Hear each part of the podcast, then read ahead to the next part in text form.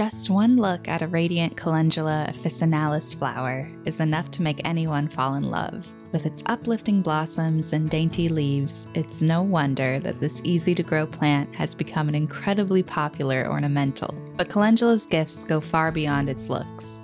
This common herb has long been used in traditional herbal remedies to support health and vitality in a variety of ways. So, let's dive into three key benefits of calendula. 1. Calendula flowers can help promote healthy skin.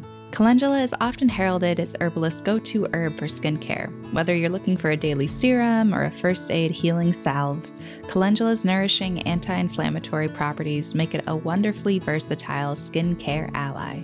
Calendula particularly excels at supporting mild, itchy, red, dry skin conditions, including, but not limited to, insect bites, rashes, dandruff, and minor burns. 2. Calendula flowers can support digestive health. Just as calendula can promote tissue repair when applied topically, it can also support the health of the tissues along our digestive tracts when consumed as a tea. This tissue repairing action can be attributed to calendula's vulnerary and anti inflammatory activity. Calendula also pairs this anti inflammatory action with its bitter flavor, which promotes secretions throughout the digestive tract that can help us digest food more effectively. 3. Calendula flowers can bolster immune health. Oftentimes, people forget about calendula's effect on the immune system, but calendula is a powerful immune stimulant and antimicrobial herb. At the first sign of a cold or sore throat, I often use calendula tea as a mouthwash and gargle to bolster my immunity. I find this tea super helpful for reducing the duration of sore throats and sinus congestion. So, to recap, here are three ways I like to work with calendula. 1. I apply calendula as a topical serum or salve for my daily skincare and first aid needs.